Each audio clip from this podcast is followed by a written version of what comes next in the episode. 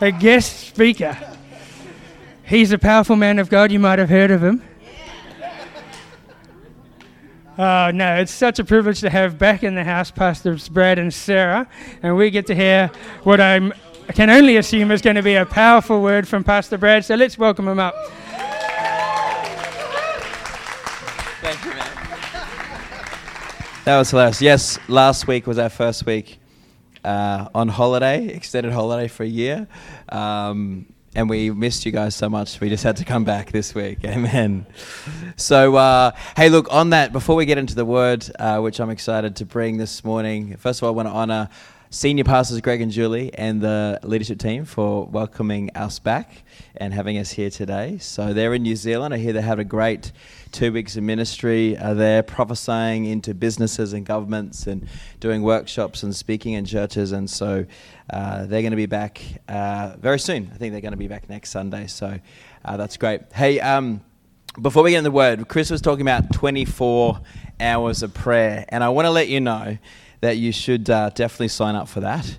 Uh, Sarah and I, in our very first church that we were being raised up in, uh, we had a similar type of event. And at that event, not that this should be your motivation, people, but at that event, that's what kind of where we started courting, right? We'd been praying with other people in the church in the wee hours of the morning, and then we were all delirious. We went into the cafe, and I think we made ourselves an instant coffee. We started talking, and yeah, now what? How many? We've been married 14 years uh, this month. Come out the end of this month, married 14 years. Um, but then we dated for and courted for a total of three years. Yeah, so total of 17 years from that moment. So you never know. Miracles can happen at 24 hour, right? But that shouldn't be your motivation, okay? Turn the person next to you and say, that's not my motivation to find my future partner. my motivation is to seek God. Amen. All right. So, uh, cool. Uh, this morning, I want to bring a word on extraordinary dreams.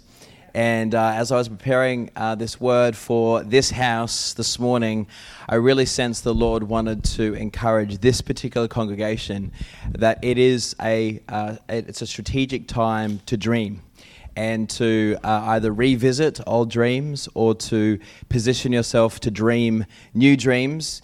And uh, I'm standing here before you as someone who, you know, has been very much someone who had to grab a hold of God in their first seasons as a Christian. I had to grab a hold of God and I had to deal with an issue in my identity. And the issue in my identity was that I didn't really believe that God wanted me to do well in life uh, I kind of sensed that God wanted other people to do well in life and that He wanted to pour His blessing upon other people.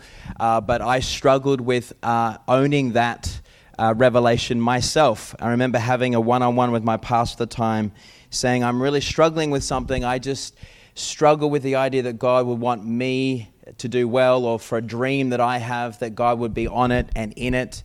And he kind of shook his head, just going, Really? You, you struggle with that? I can't believe that. You seem confident. You seem into God. And I was confident in some of the things of God, and I was confident about what God could do with other people. But when it came to actually believing God for a dream that he and I would have together for our life, I struggled with that. And so I want to encourage you this morning, wherever you are in whatever season of your life, that the God that we worship is always going to encourage us to be dreamers, to believe for what God has for us. So I want to go through some teaching today to help us to either revive that or refresh that because if we're not dreaming, if we're not working and believing for something that God is doing in our life that's fresh and new, that's when we get stale, that's when we get stuck into religion, we get we get bored of life, we can even get bored of God right? Who knows that you can sometimes get bored of the whole concept of God and what Jesus, who He is and what He's done for you. You can kind of get a little bit familiar with it. And so it's important that I believe one of the fuels that God wants us to use is the fact that He wants us to keep being in that dream realm. Everyone say amen to that. So let's pray. Father, I thank you, Lord, for the atmosphere in this place. I pray and decree, Lord, that you would move among this word. You would move through it, Lord. Your anointing, Lord, would speak into people's hearts. Father, I thank you, Lord, for a resurgence of dreaming. I thank you, Lord, that every single person here this morning is called to be a dream carrier. I thank you, Lord, that you're going to break off limitations upon people's lives today. Lord, let your word do a work in people's thinking, in their thought life. Let it go deep into their identity. Help us to shake off those things that would hinder us and think that this is, uh, this is where it's at, this is always where it's going to be. Look, I break off containment and I thank Lord, for advancement in Jesus' name. Amen. Okay, so extraordinary dreams. First of all, we know that the God that we worship uh, encourages us to be a dreamer, to dream big. And uh, the key text I want to focus in on today comes from Ephesians chapter 3, verse 20. If we can have a look at that one, let's read it together. God is able to do exceedingly abundantly above all that we ask or dream, according to his power that works in us.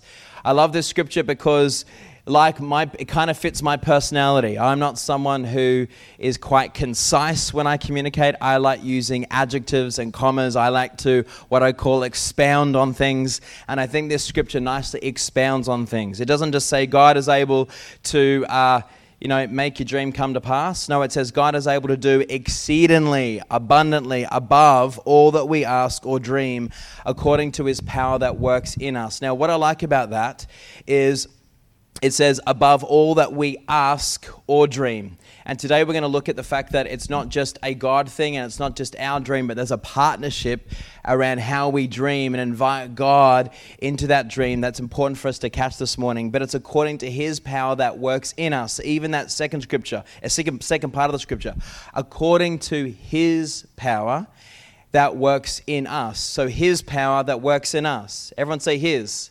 Everyone say us. So again, this second half of the scripture, the first half says, able to do exceedingly abundantly above all that we ask or dream. So it's about us participating, uh, but it's also about God also participating. It's a partnership. Everyone say partnership. And so this is important because sometimes when we dream in our own strength or we try to come up with what we want to th- do, so, you know, we, we feel over a period of time, we feel flat, we feel like we're falling short, it's not hitting the mark, you know, should I keep believing? But also sometimes we can over super spiritualize things and we can just say it's all about God's idea and God's dream, and I've got no uh, participation in that at all. I've just got to wait around for when, you know, the big vision drops out the cloud, knocks me on the head, and then it's written in a 360 page document that I pick up and go, great, this is God's dream for my life. Who knows that we can actually be imbalanced? Who knows that we can either be waiting super spiritually for God to do all of the work, or we can sometimes go the other way and try to do it all in our own strength. It's a partnership, it's a balance. Everyone say balance. And so I want to kind of frame today the message around the importance of uh, it being a balance. So, vision, God's extraordinary dreams for you. God has placed within our heart hopes and dreams that He wants to fulfill for us. So, what are your hopes and dreams for this season or for your life. I want you to think about dreams as not just this season, it can be, but also extended seasons for the next five years, the next 10 years, for, from now until the rest of your life. What are your hopes and dreams for your life, for your relationships, for your family? I want you to think right now if you had to I'm not going to get everyone, anyone to do that. We don't want to embarrass anyone today. We all get to sit comfortably and listen into this message. But if I asked you to stand up and to describe what your dreams are for your life, how effectively would you be able to communicate those? My other question is, how clear are those in your heart? Sometimes I think what can happen, even as Christians, where we have the very God who is alive living on the inside of us. Come on now. You know, we claim to have Jesus who rose from the dead. The same spirit that rose from the dead is living inside of us. Who knows that sometimes we claim that, but we don't necessarily live that. And so if I've got the very God that defeated death and sin living on the inside of me, who knows that I should be someone who's carrying a dream? Come on. I'm carrying a plan or a purpose that uh, pulls on more than my own strength. And there needs to be something of a sense of, of, of the impossible on the inside of me, and we have to protect that. And so, what's important is I want you to think about how well could you articulate that. I've even been challenged this morning and uh, going over this message and this week thinking about this season that our family's in right now and, and what we're hoping and what we're believing for and what we're dreaming for. And God's really said to me just this week, He said, Brad, you need to shake things up a little bit. Come on now, you need to get back to that fresh position, that fresh place of dreaming with that cutting edge hope and expectation that God is going to move, God is going to partner with me. Uh, even people who've had dreams before in the past come to fruition or come uh, to a manifestation, they can get you know a little bit you know lackadaisy or a little bit lazy, so to speak, around dreaming. And so I want to encourage you this morning that we've got to make sure we keep this front of mind. So, what is a dream? First of all, I want to go to uh, a definition here. Who here, who here has heard of John Maxwell? right? He's uh, used to be a, a, senior pastor for years and then went into leadership teaching and coaching. And so he has a, a, a, particular quote here. First of all, a dream is a condition or achievement that is longed for, an aspiration. We kind of get that. But he specifically has a quote here that I like. It says, A dream is an inspiring picture of the future that energizes your mind, your will, and your emotions. Can everyone look at the word mind, will, and emotions? Everyone look at those three words mind, will, and emotions. Why I want to hone in on there is because that right there is the definition of your soul. Everyone say, My soul. So, who knows that your spirit is born again? When you're a Christian, the Bible says that your spirit is born again. Put up your hand if you know that and you believe that in your heart. Okay? Uh, if you don't know that or believe that, we'll have an opportunity at the end of this message to hopefully bring you into that revelation. Amen. All right? But your spirit is born again, which means that your spirit is in partnership with the Holy Spirit, right? Your spirit is one in unity with the Holy Spirit. So that's kind of dealt with. Everyone say it's dealt with. What we have to keep working on is taking our soul realm, our mind, our will, and emotions, and getting it to partner with our spirit, right? And not to actually lean towards the flesh realm, okay? And so, whenever you think about all the things that we talk about in church life and encouraging you to press into God and to worship and pray and to get a plan and, and hear from God and hear the voice of God and write things down and keep praying and believing and stepping into God's promises and you, you, you're tithing and you put your offerings in and everything that we do as men and women of God in the church today usually is about investing into getting our soul some part or portion of our soul to partner with our spirit. So your spirit actually is in good nick, right? But it's the soul realm that has to partner with the spirit. Now, your spirit obviously can get out of nick if you don't spend any time with God, you don't invest any time in the Word. We get that, it feeds the spirit. But the soul realm is really where the biggest battle in the body of Christ is. And when we talk about the body of Christ, you're a member of the body of Christ, you're part of the body of Christ. And so when we say the battle of the soul, is in the body of Christ, we're also saying the battle of the soul is within you, right? And so we want to get the soul to align to our spirit. So it says here, a dream is an inspiring picture of the future that energizes your mind, will, and emotions, empowering you to do everything you can to achieve it. Empowering you to do everything you can to achieve it. Do you have a fresh dream in your heart? Do you have a fresh focus around what you're working towards? This is what we have to think about. I want you to not focus on me talking right now. I want everyone just to close your eyes just for a moment. If you can do that, just close your eyes. And I want you to think about how clear is there a dream in your life that's active, meaning how much does your soul focus on the importance of working towards that thing happening? That God dream that God's given you. I want you to think between 1 to 10. Let's say 10 is 100%, 1 is the opposite. What number would you use to describe what level of clarity is that dream in your heart, in your mind, in that sense of emotion or that sense of willingness that you have in terms of committing towards it? Go ahead and self evaluate right now and think where am I at in my dream life?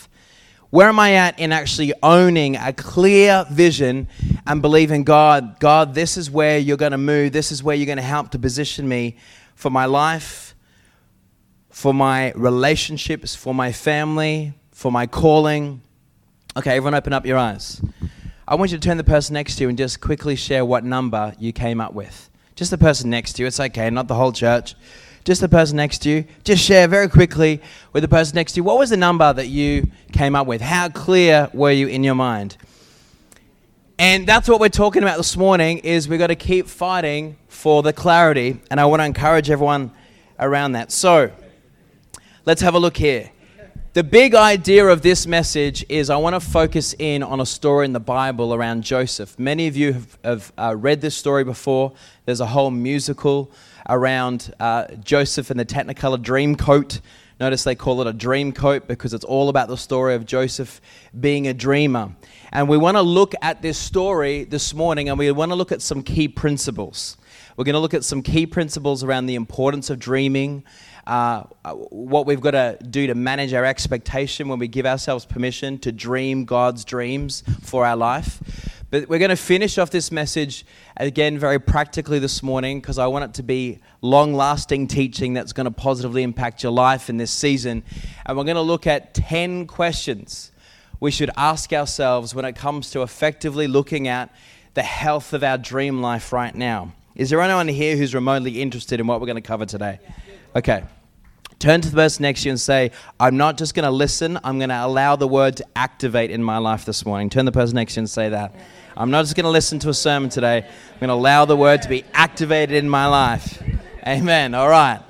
So we're going to do this together, okay? We're going to do this together. So we've defined, we know what a dream is, right? We're clear on that.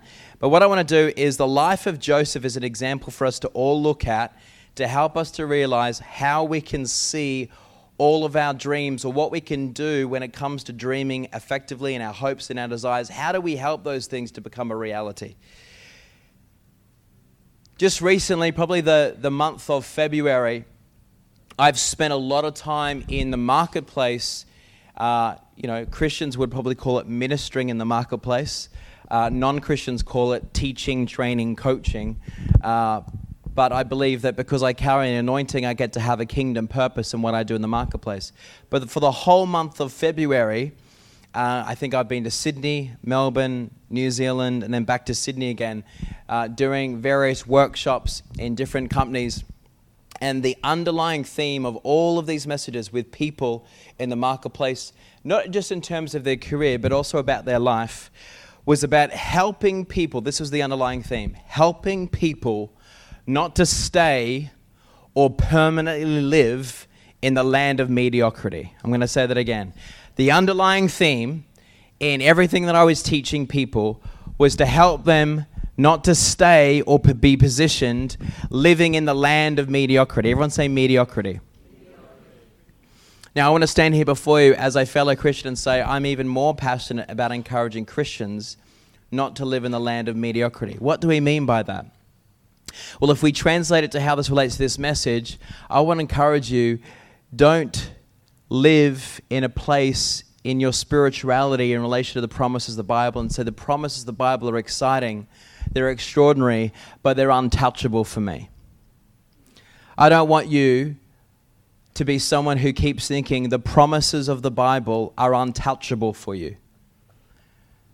Because what that means is, is if you've made a decision in your Christianity to not go after the very promises that Jesus died on the cross for you to go after for. Is anyone here challenged yet? I want to say that again. I don't want you to be in a place where you make a decision that you are not going to go after the promises of God for your life. I'm going to say it again. I never want you to be in a long term decision. You might have moments when you think it. Come on now, you might have moments where you believe it. You might have moments when you make that decision. This is all too hard. I'm not going to go up. But I want to say to you this morning don't make a permanent decision to decide I'm not going to go after the promises of God for my life. So, if I can get really practical for you to keep on that dream realm, to keep in that place of dreaming, God wants you to keep dreaming. God wants you to be a person who's carrying a dream in this season of your life because He's saying, I have died for you.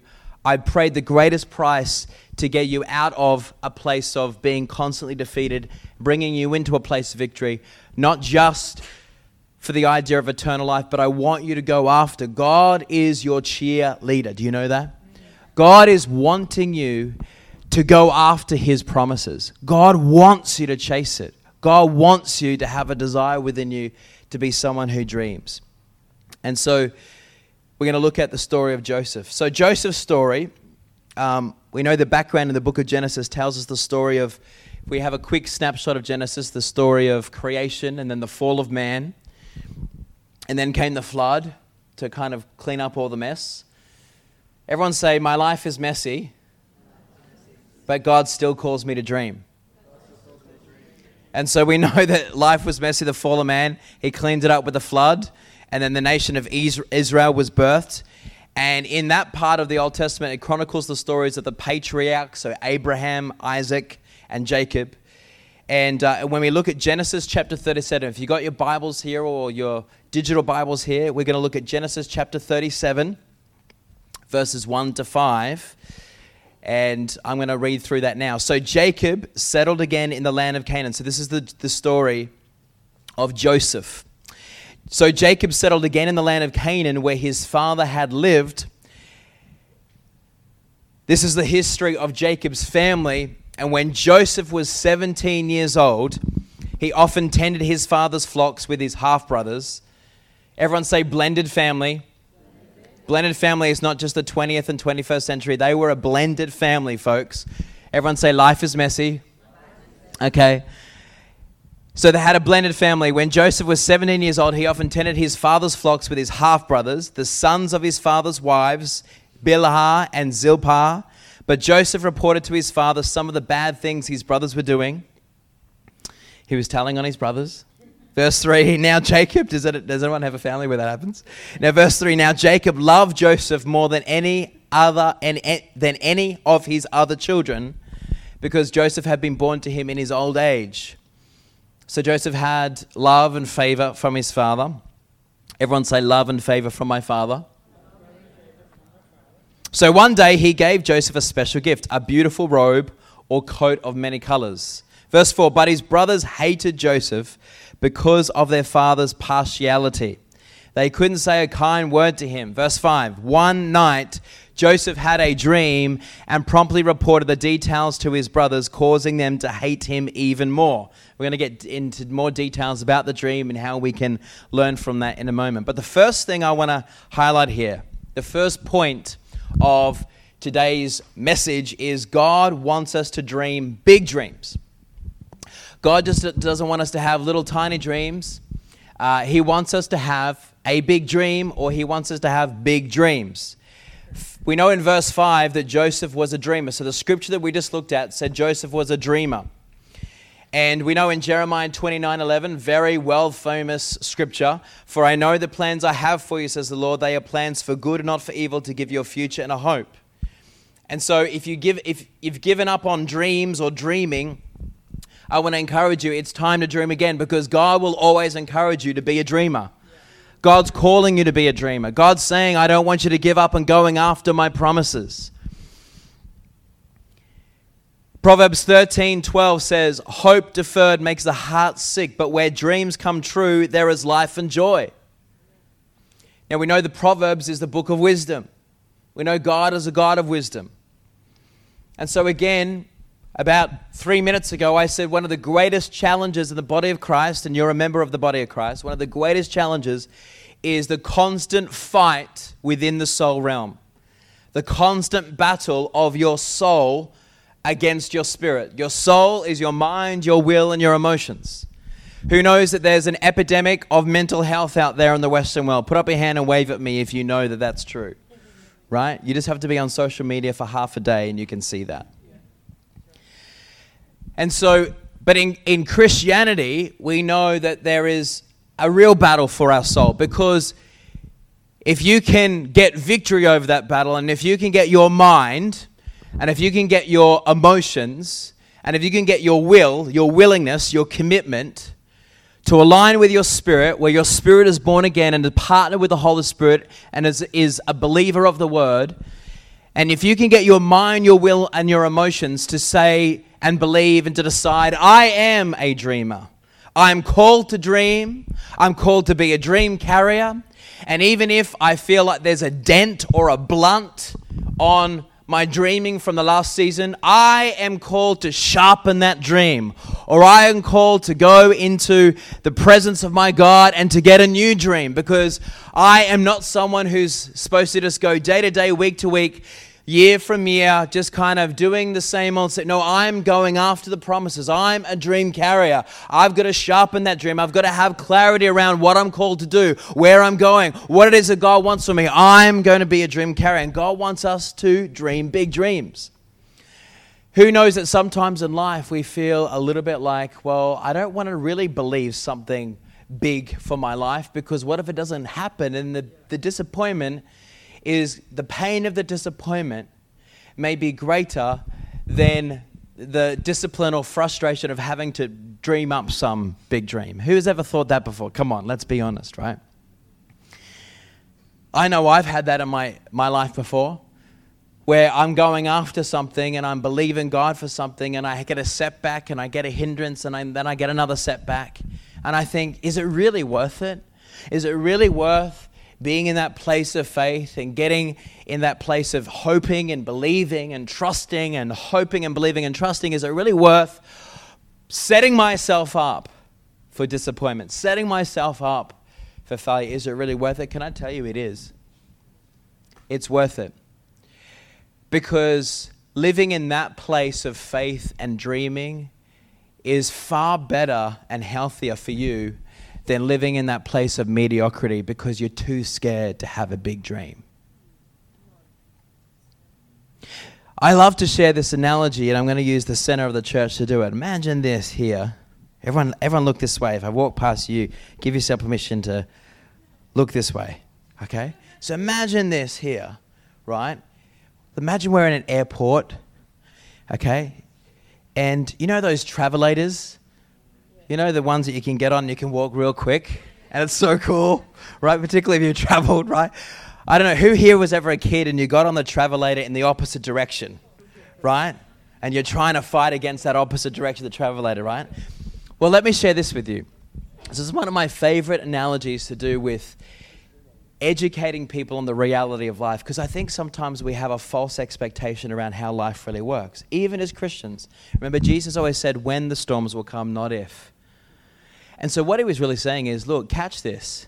Life's hard, even with God. That's why you need God. Just because you have Jesus doesn't mean it's going to be smooth sailing, right? But because you have Jesus, you're going to be able to overcome the storms, right? And so the reality is is life is actually like a travelator that's going in the opposite direction. There is all types of resistance to actually gaining momentum in life. Think about it practically, spiritually, relationally. You know why? Because we live in a fallen world. Because we live in a world, who has anyone noticed that the world is not 100% whole? You never noticed that that there's some stuff that's wrong with the world. Have you noticed that, Raymond? Yeah, I've noticed that, right? I'm sure when you do work for clients, right, and they start to annoy you, you notice that, right? And so this world is kind of broken, right? And so when you try to move forward in life, you actually have this kind of thing, this undercurrent called resistance that's always trying to pull you back. Has anyone felt this before? Have you felt this before, David?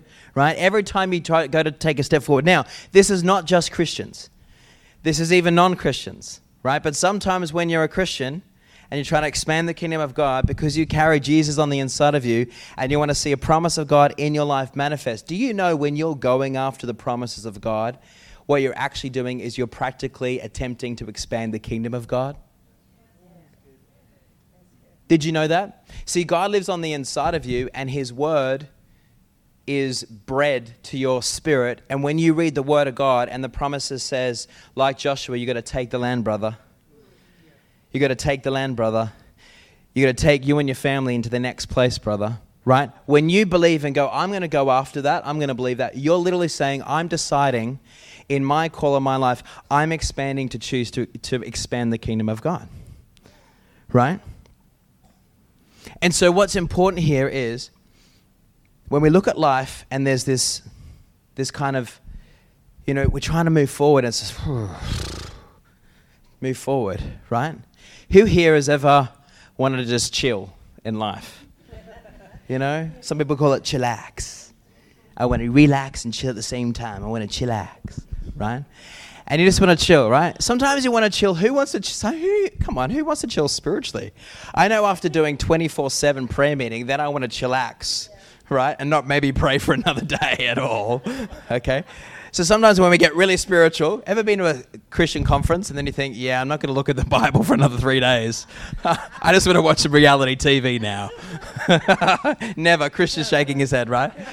But you know what I'm saying? We take two steps forward, and sometimes it feels like we're taking one step back or even more. And so, what I say to people is, in a good, healthy way, we want to wise up. See, Jesus said, not if, but when the He wants us to wise up and go, for you really to be a person who is going to gain traction, right? See your dream, go after your dreams, be someone who's, a, who's going after promises. You just got to know that there's a resistance you just got to know up front there's resistance because when you know it, then you're better prepared for it. And you know it's not just a one little battle here and a one little battle there. It's kind of always going to be a fight of faith. Right? You think about if you go into a war zone but you don't really know that the enemy's after you, you're not going to be really prepared. Right? And when they throw in a grenade and it kind of blows your leg off, you go, oh, I wasn't expecting that. You hear what I'm saying? But if you go into a war zone and you know that there are things that will try and come against you, then you're better prepared and you wise up and you're able to not only survive, but you're able to take ground. And so when we think about this analogy of the travelator, right, I want to say this to you.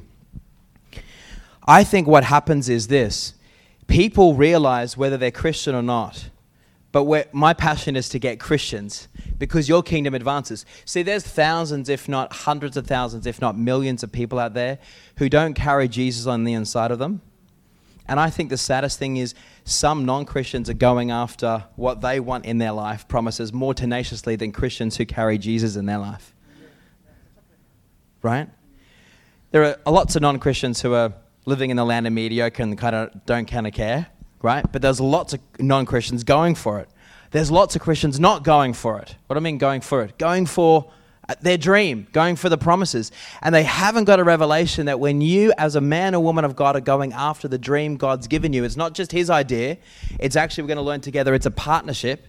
Because some of us get really religious and go, oh, I can't have any ambition. No, the Bible says don't have selfish ambition, which is just all about you and there's no plugging in to God's call in your life. But you can have ambition the Bible says don't have ambition. No, the Bible says don't have selfish ambition. You're allowed to have ambition. You're allowed to have dreams. You're allowed to have desires. Even the Bible says that when you hang out with God and you're spending time with God, that the desires in your heart means that they're God's desires because you're in the Spirit.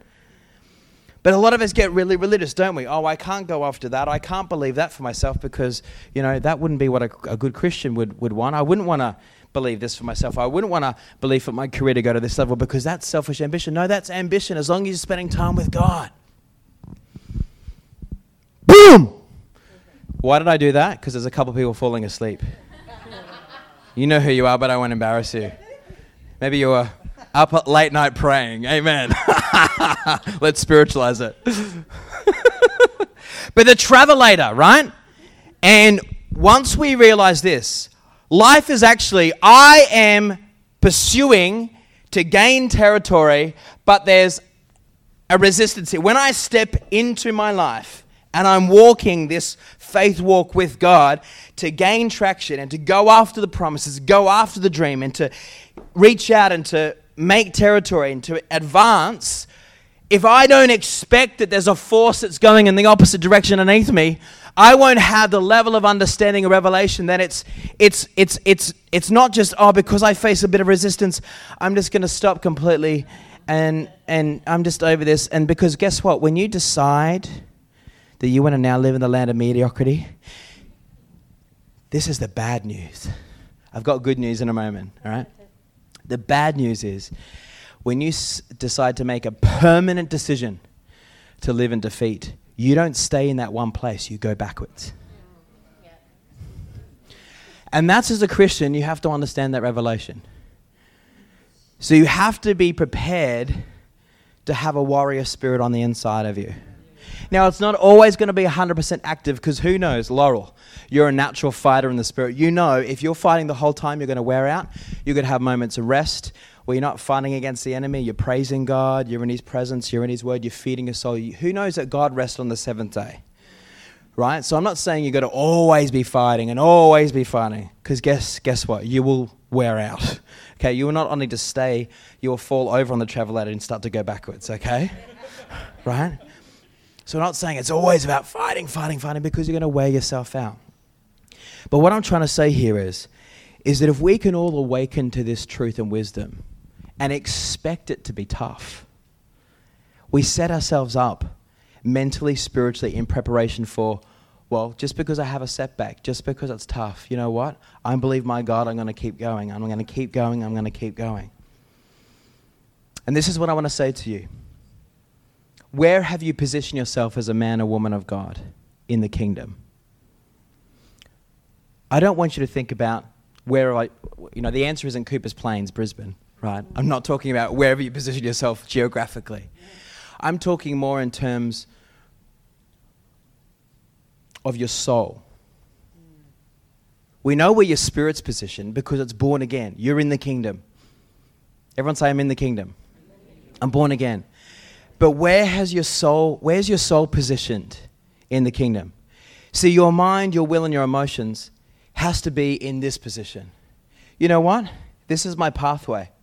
Jesus says it's a narrow pathway, but with him nothing is impossible. But he says, not if, but when the storms come. My journey walking with Christ going after the dream, the God dream of my life, going after the promises of God, which is me choosing to practically advance the kingdom of God because He's living on the inside of me and I'm partnering Him with this dream and the promises He keeps saying go after. So I know that my spirit is in partnership with God. My mind, my will, my, my commitment, and my emotions are either going to be in agreement with my spirit or they're going to start to get in disagreement. That's the battle. And I know that if I step out and I start to go for my dream in this season, or I start to step out and I start to believe for that promise to manifest in whatever area it is in my life, if I know that it's going to be a battle, it's going to be a fight, there's going to be resistance, all I need to know by expecting that, that my soul has got to align to this. I've got to keep believing, I've got to keep going, I've got to keep praying. I've got to look at the practical things that God's asking me to do, be wise, plan, purpose my life. If I just keep moving, right, I'm going to get traction, I'm going to advance. And that's the key. Everyone turn to the person next and say, That's the key. And so God wants us to dream big dreams. To dream, to do great things in the kingdom of God. And do you know what? Can I say this to you? It's not just about certain types of things that you might be hoping for. I want you to believe for what is it that God's asking you to go after. See, some of you, God wants you to go after family. That's a dream in your life. For some of you, it's a particular calling, a sphere of influence. It could be ministry related, it could be non ministry related, it could be marketplace related, it could be law, it could be media, it could be writing, it could be in manufacturing. Also, I want you to think about your identity, even your giftings, your supernatural giftings, to go after those things, to believe God for things to manifest around you. I want to read out this quote from Bill Johnson, who is the leader and founder of Bethel Church. And this quote comes from one of his books called Dreaming with God. Let's listen to this. It says, We've been given the capacity to dream, and more importantly, to dream with God. Many believers discount their desires, automatically trying to get rid of everything they want in order to prove their surrender to God. So, what are we transitioning into? We're transitioning into breaking out of religious thinking. Breaking out. I believe the reason why a lot of Christians actually live and have positioned their soul in the land of mediocrity and slip backwards is because they haven't given themselves permission to dream properly with God. Their dreaming is religious. It's this oh, I can't really believe for anything that I would desire because that's not God. Eh. That is a false truth. Turn the person next to you and say, That's religious.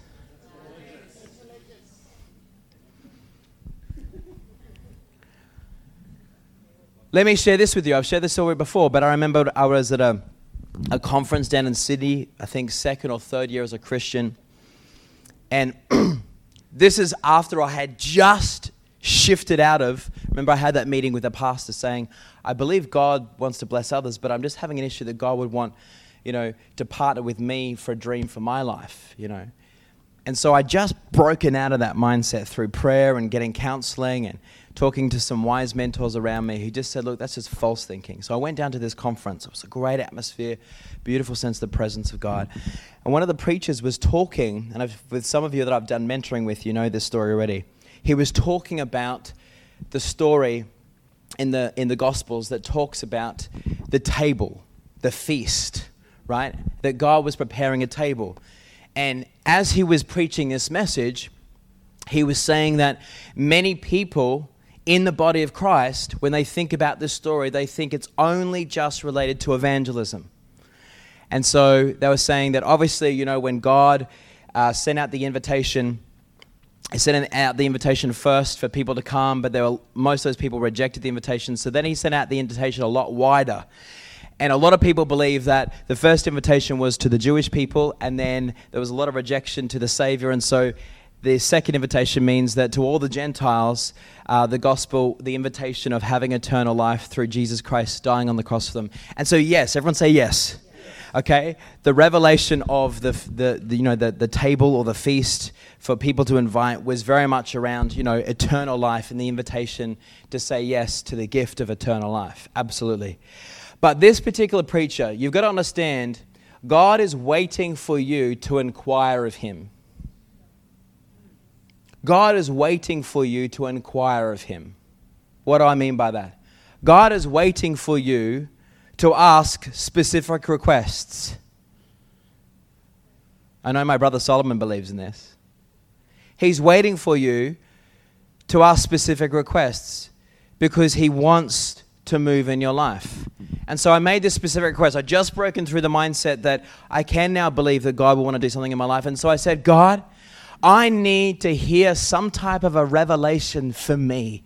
I need you to give me some type of a battle plan, some type of a strategy, some type of a goal, a focus, a dream, God. Give me something now that I'm ready. God, now that I'm ready to get on this travelator and I'm not thinking that, you know, I'm just supposed to live in the land of mediocrity and, and it's not for me to advance. Now that I believe, now that I have the revelation, God, that you and I we can partner together. I'm ready to dream, God, but I need you to help me. What is the dream? Everyone say inquire. I was inquiring of God.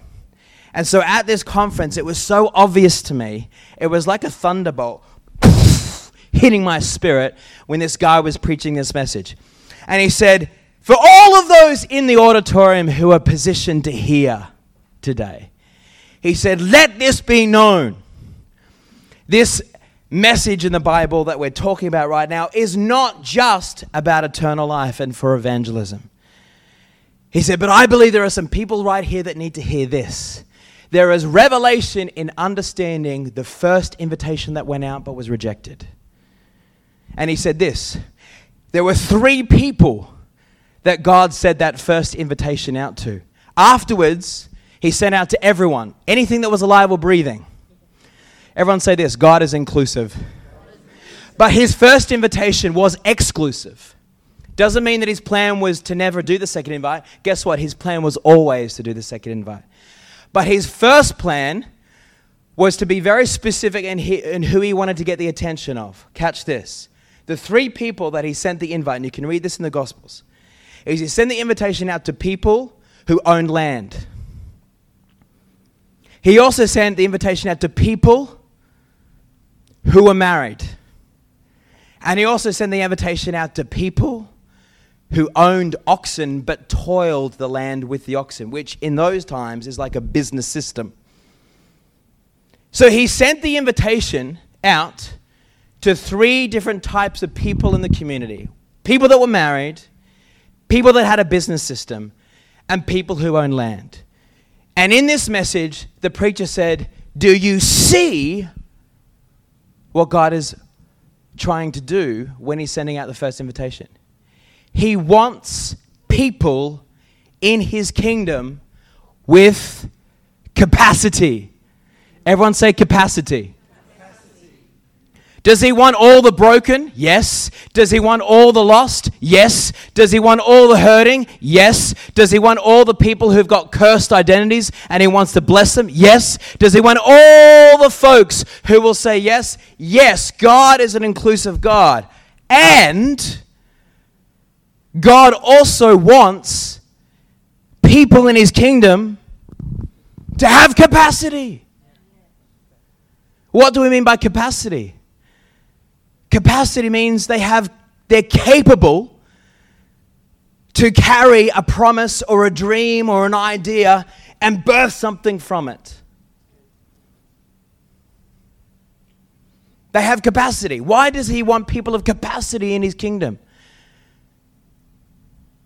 Now, if you're sitting here and you never catch this revelation, and for the rest of your life, you never seem to be able to break into any form of capacity and you're always living in broken street, guess what? The Lord will still love you and you still have a eternal life with Jesus. Amen. Isn't that cool? That's the good news. It doesn't matter what you do that earns the gift of God's grace towards your life, it is a free gift that you can embrace.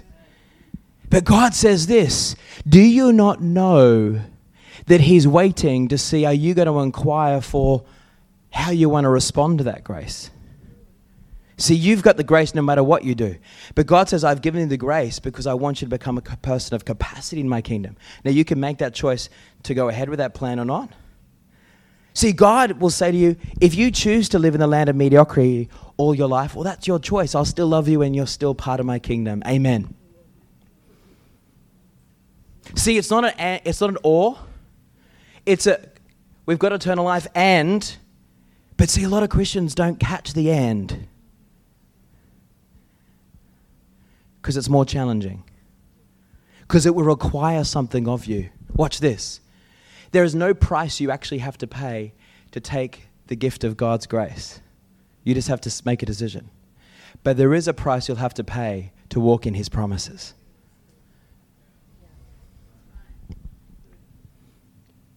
And so, Bill Johnson, again, his quote We've been given the capacity to dream, and more importantly, to dream with God. Many believers discount their desires, automatically trying to get rid of everything they want in order to prove their surrender to God. On that day, when I heard that story, God was saying to me, People who are married are in covenant. It takes discipline, it takes capacity to grow and stay in covenant with your husband or wife. It takes capacity, it takes testing, it takes perseverance. It will test you, it will force you to pay a price. When you, when you have to get disciplined to the point, I mean, even in today's, you know, more so, to buy property today, right? Do you know that the devil doesn't like it when Christians actually own parts of the, the earth?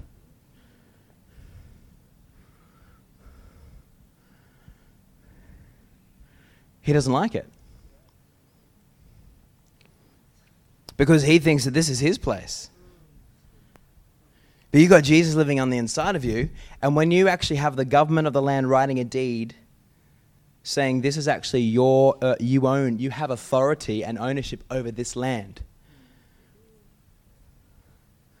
See, a lot of Christians just, oh, I thought it was all just about the grace. Well, it is. And, everyone say and.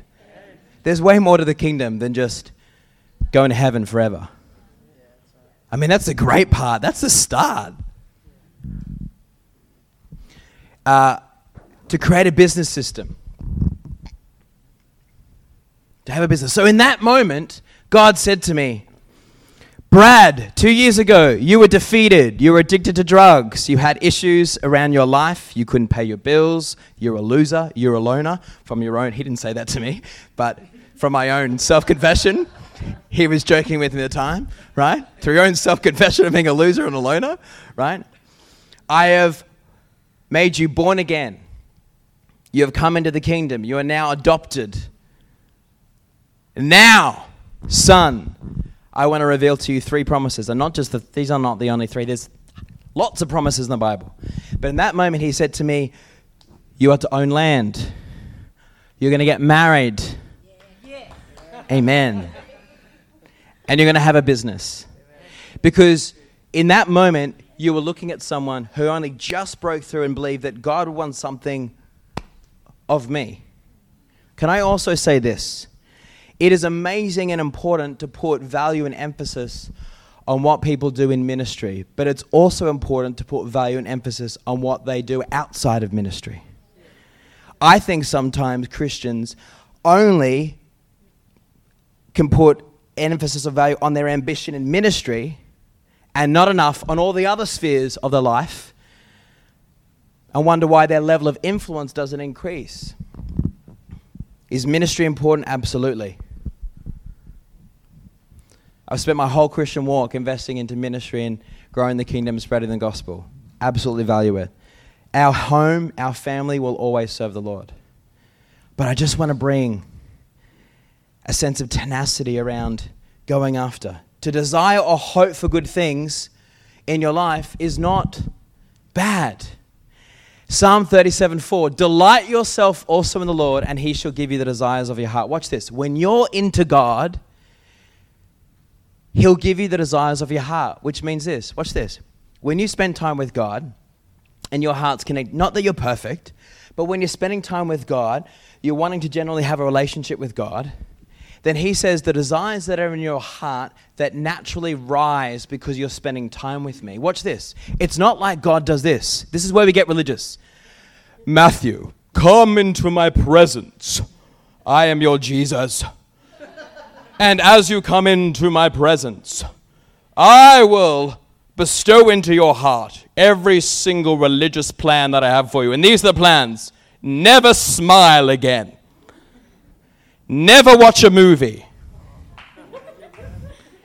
never read an unchristian book. Come on now. Come on now. Now, we know that there are sometimes people who come out of a season and they need to have what we call a moment out from that stuff. It needs to be just just the word, right? So you know, we I know there are a couple of people here, and you've been passionate for two years, not to read anything that's not the word, and that's good, right? Because you're you're in a uh, you're in a sanctification season. Everyone say amen to sanctification seasons, right? You're never allowed ever to want a nice car. Ever. You're not allowed to want to ever. Ever. you, ever. Want your own home. Because that's worldly. You should never spend money on going on holidays. You must sit down on your knees and pray 9.5 hours a day. And if you fail, You hearing what I'm saying? Everyone say pendulum swing. Now, some people who are call themselves Christians are too worldly, right? They go over here and it's just like it's all about how I look, it's all about how I dress, it's all about how I smell. Yeah, yeah. Ooh, it's all about what I drive. It's all about what I live in. It's all about who I hang with. Yeah, yeah. Right? Everyone say worldly right? Everyone say religious. Okay. Everyone say balance. So you've got to give yourself permission to have ambition, right? Partner with God. And all the promises of God are not just going to be about, right? It's not all going to be just all spiritual. There's going to be some stuff that God says, you know what? Well, the reality is having a home and owning a business or a career and having a wife or a husband, that is spiritual. But sometimes we don't think it's spiritual enough.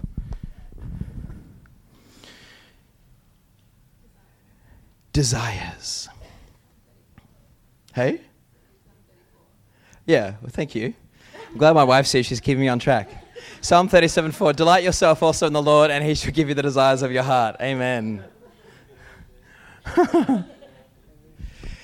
um, the next point I want to highlight is to dream extraordinary dreams, we must know the extraordinary love of God. This is, this is what will help to keep the balance. Uh, let me share this with you. When I have gotten out of balance, right, there's times when I've gotten religious with my own dreams and promises I'm believing for, and there's times when I've gotten more worldly. Okay, what will keep a check in your heart is your relationship with God and your, uh, your, your revelation that God is for you. Right? See, when you start to think that God isn't for you, you'll start to strive and do it in your own strength. But also, when you think that God's love for you is all about your performance, you'll get religious. And you think, oh, God won't love me if I have that desire. You know, God won't love me if I'm if I want to, you know, build my career because that's a bit selfish. Well, but when you're with, when you're with God, and God's encouraging and saying, "Come on, son. Come on, daughter. I've got a new level for you in influence in the marketplace. I, I, I want a promotion for you." He's your father. He loves you. And again, I think this is part of the battle for our soul. Because this is where sometimes we can be deceived where we're either going this way and get religious or we're going worldly because we're feeling, you know what, I don't want to trust God anymore. John Bevere uh, wrote a book called Extraordinary, and he says in that book, There's one person above all others who desires an extraordinary life for you. He's a father who delights, like any good father, in the achievements and happiness of his children. His name is God. His name is Jesus. Okay, let's uh, go into a bit of a speedo mode. All right, here we go. Point number three is even if our dream is from the Lord, there will be opposition. I've talked about the conveyor belt. But in verse 5 and verses 6 and 7, looking at Genesis, we're going to go there. Verse 6, this is back to Joseph's dream. Listen to this dream, he announced. He starts to tell his dream to his brothers. We were out in the field tying up bundles of grain. My bundle stood up, and then your bundles all gathered around and bowed low before it. So you are going to be our king, are you? His brothers taunted, and they hated him all the more for his dream and what he had said. Verse 9 Then Joseph had another dream and told his brothers about it. Listen to this dream, he said. The sun, moon, and 11 stars bowed low before me. Verse 10 This time he told his father as well as his brothers, and his father rebuked him. What do you mean? His father asked. Will your mother, your brothers, and I actually come and bow before you? Verse 11 But while his brothers were jealous of Joseph, his father gave it some thought and wondered what it all meant. So, what we learn here in Genesis chapter 37, verses 6 to 11, that I just read out, is number one, Joseph was hated and taunted by his brothers and rebuked by his father for his dreams. Sometimes the people who are closest to you may actually be a little bit too familiar and won't actually give you permission to go after your dreams. Now, it's important to keep wise counsel around us. This is why ke- ke- keep this in check.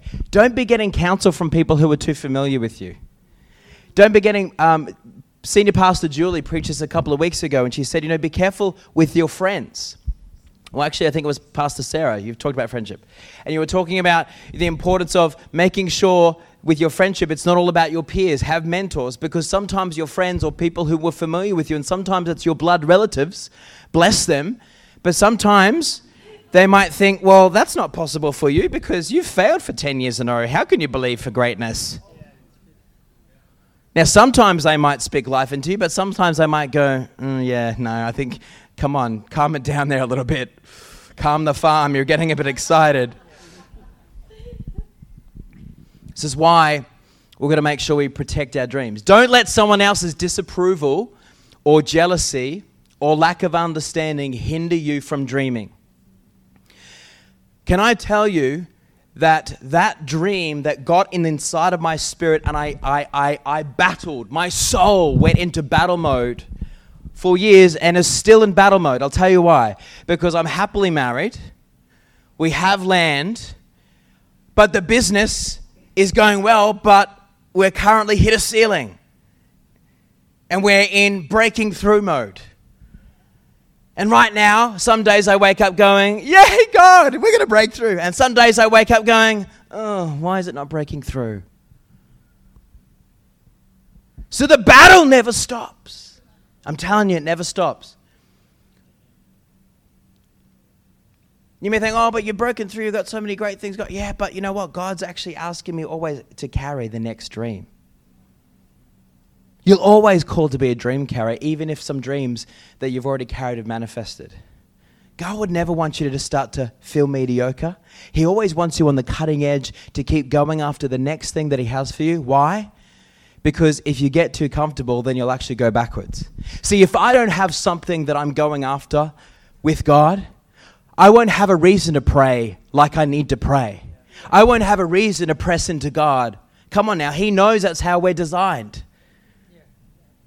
He knows that we have to be motivated to want to spend time with Him. And is it because we just want things from Him? No, because we want to spend time with Him. But when we spend time with Him, that it helps to cement those desires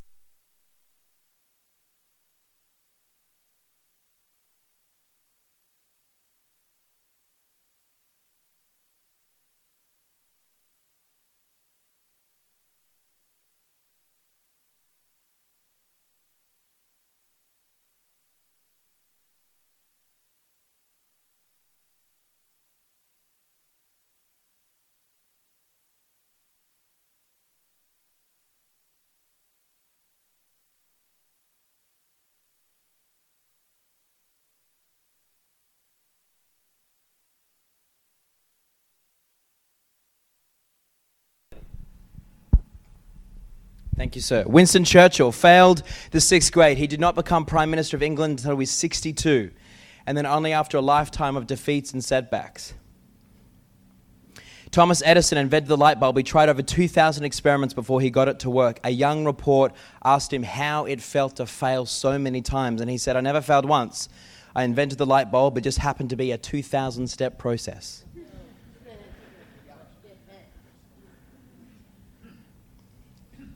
The rest of Joseph's story. Joseph was thrown into a pit and sold into slavery by his brothers. He ended up working for Potiphar and was falsely accused of raping his wife. He ended up in prison, but the Lord was with Joseph. Finally, he ended up working for the Pharaoh in the palace, and his dream came true. Everyone say this. Finally, Finally. his dream came true.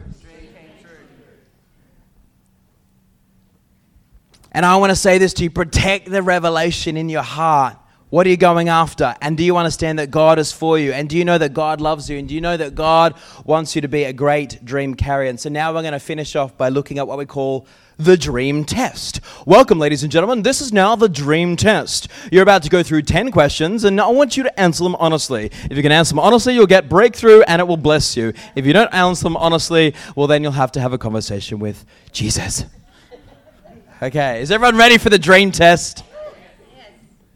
Turn the person next to you and say, It's okay to be excited at the end of the sermon.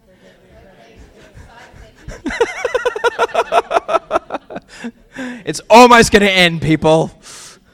You'll soon have your barista made coffee in hand. okay. Now, first of all, I have to give credit where credit's due. Brad Power did not create the dream test. Okay, this is from John Maxwell. All right, and uh, it's so good uh, I want to take you through it.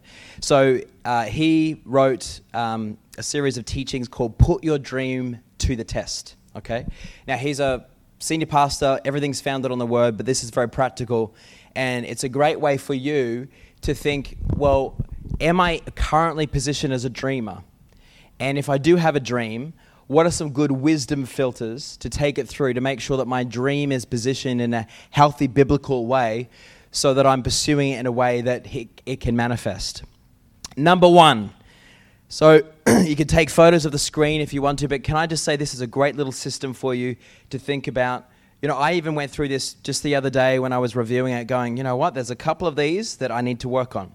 Number one, the ownership question Is my dream really my dream? Ordinary people can live extraordinary lives when they follow their dreams. Successful people, those who see and seize their dream, love what they do and what and do what they love is what you're dreaming for actually your dream, or is it actually the wishes of someone else? Are you trying to meet the expectation of someone else and you're ignoring actually what your dream is? It's important. Is it your dream? See, then this helps us to get out of religious mode, doesn't it? Right? God wants you to dream about the things that you want to dream about. As long as it's not worldly and it's biblically aligned, God's going to be for you. So, is it actually your dream? Because if you keep trying to chase someone else's dream because you're trying to live up to someone else's expectation, you're going to hit a brick wall at some point. Who believes that? Number two, the second question is the clarity question. Do I clearly see my dream? This is kind of what I was asking at the beginning of the message. Do I clearly see my dream? Begin by writing a detailed description of your dream. Make your dream measurable. For example, when I got that revelation of those three things, I could clearly see my dream. I didn't instantly have a picture of Sarah in my mind, right? Because I hadn't thought of Sarah in that way yet. Thank goodness, because you weren't 18 then, so that was good. that would have been illegal, not only unspiritual, but illegal. right? But let me, not, I won't be distracted by that. Okay. Do I, but but the whole sense of okay, uh, God God has a future wife for me, and I'm gonna be um, I'm gonna be a family man. So you got to understand, I came from a family of divorce. Just before I came into the kingdom, I actually decreed over my life, and I didn't even know what a decree was that I would never get married. When I came into the kingdom, God had to break that off my life because I didn't believe in marriage. I thought it was always doomed to failure. And so I had clarity. Yeah, I'm going to go after it. I no longer was hesitated. I'm like, no, God has this for me in His right timing. I'm not going to try to do it my own strength, right? But in His right timing on it. So I started to pray into my future wife, pray over my future children. I started to see it as a very real promise. Faith is evidence of things not yet seen in your physical realm, but in your spiritual realm, you see it. I started to see that I would own property, even though I still had files of bills that I hadn't paid. I started to believe and I started to see that I started to see myself as someone who would have a business one day. And even then, I knew the business that I wanted was a training and coaching and speaking and consulting business. And I pray, God, I would travel to nations and different countries. And I saw myself on a plane going and traveling to do client services. So this works. This works. Number three, the reality question. Can I just ask Kevin to come with a little bit of guitar just as we come to a close? Number three, the reality question. Am I depending on factors in my control to achieve my dream? So, am I thinking it's all up to me? Am I thinking, you know what? Can I tell you this? The days that I get up going, is it really going to break through? God, it's kind of been at this level for a while now. It's because I've slipped into, well, I think I just have to do it all on my own strength. My wife knows that because that can be a weakness of mine. I'll just try and make it happen. You need to reach far beyond what you're capable of. But at the same time, base what you do also on your strength and other factors within your control. That's the wisdom. There's a balance there. That right there is it's a God and you thing right?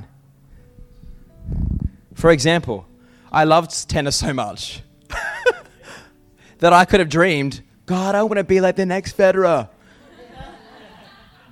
right? But if I look at my actual strengths, I'm okay at playing tennis, but I'm not that good. right? So that would be a bit foolish. You hearing what I'm saying?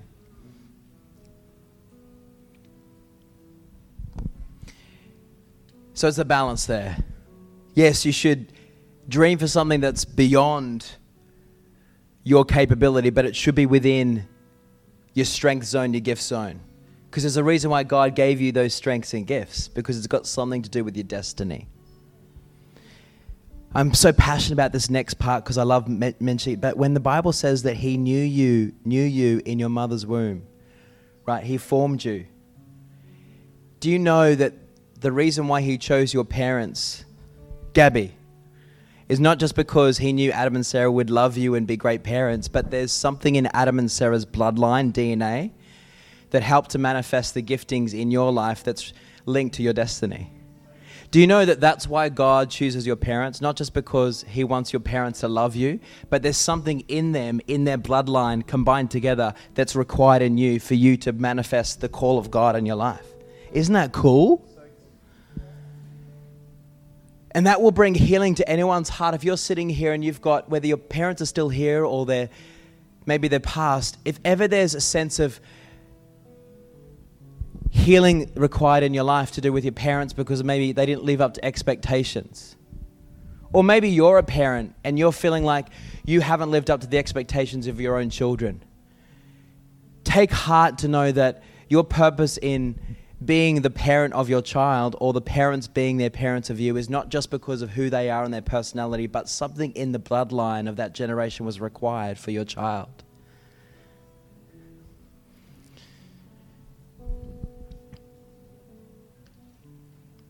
Number four, the passion question Does my dream compel me to follow it?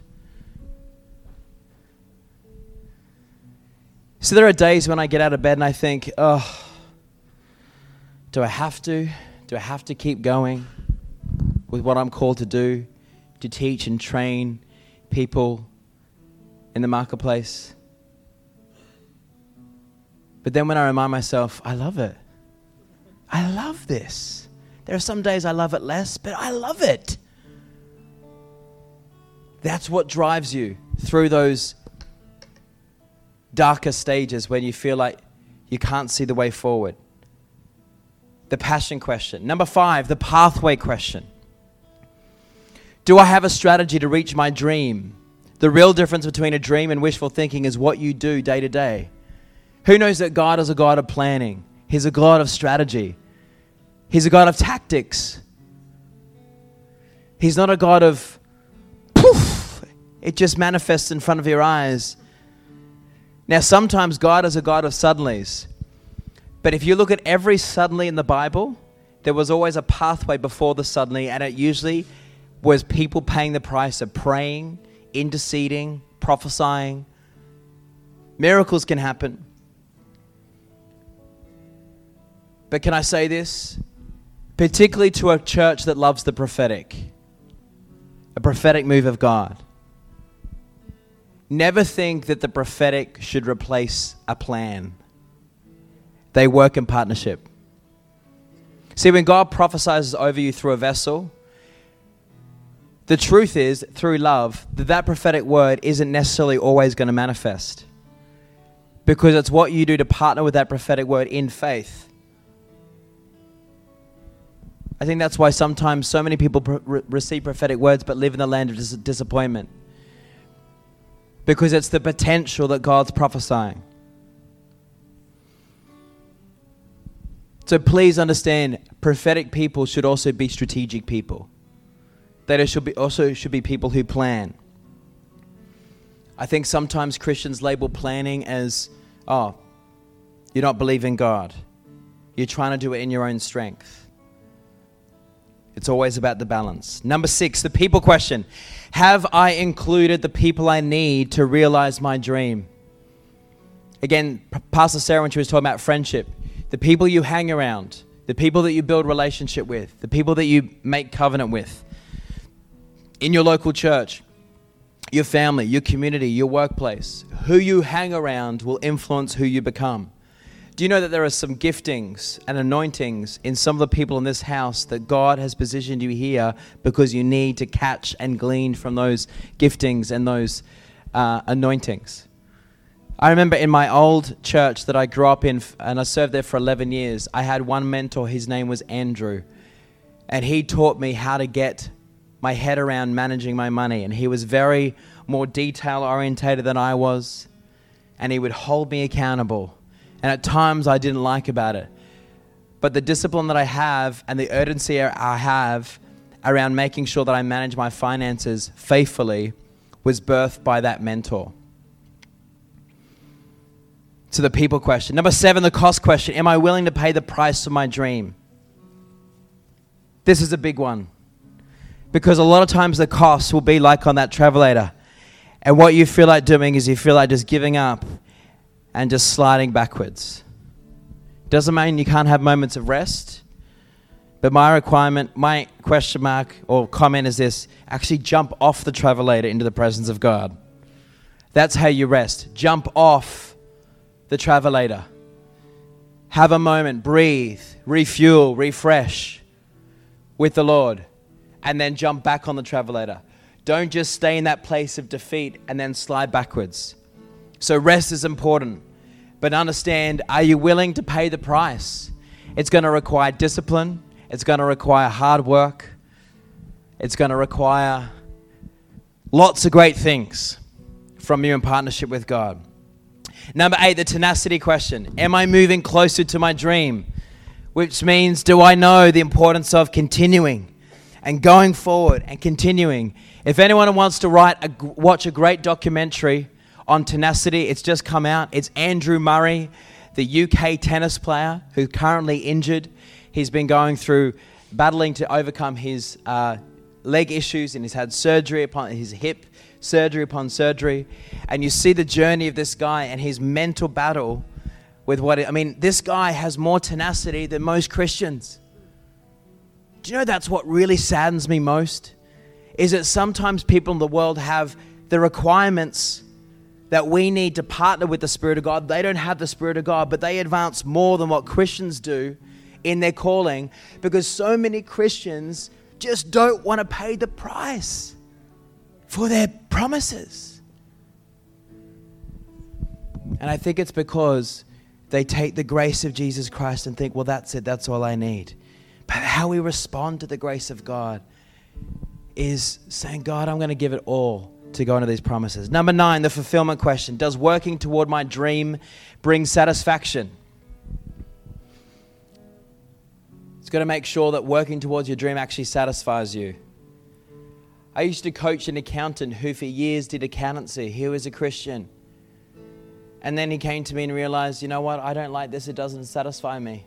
And uh, this was linked back to what his parents were wanting him to do. And so he got to the age of 45 and hit a realization wall I don't want to do this anymore. And this is all I've ever trained for. Number 10, the significance question Does my dream benefit others?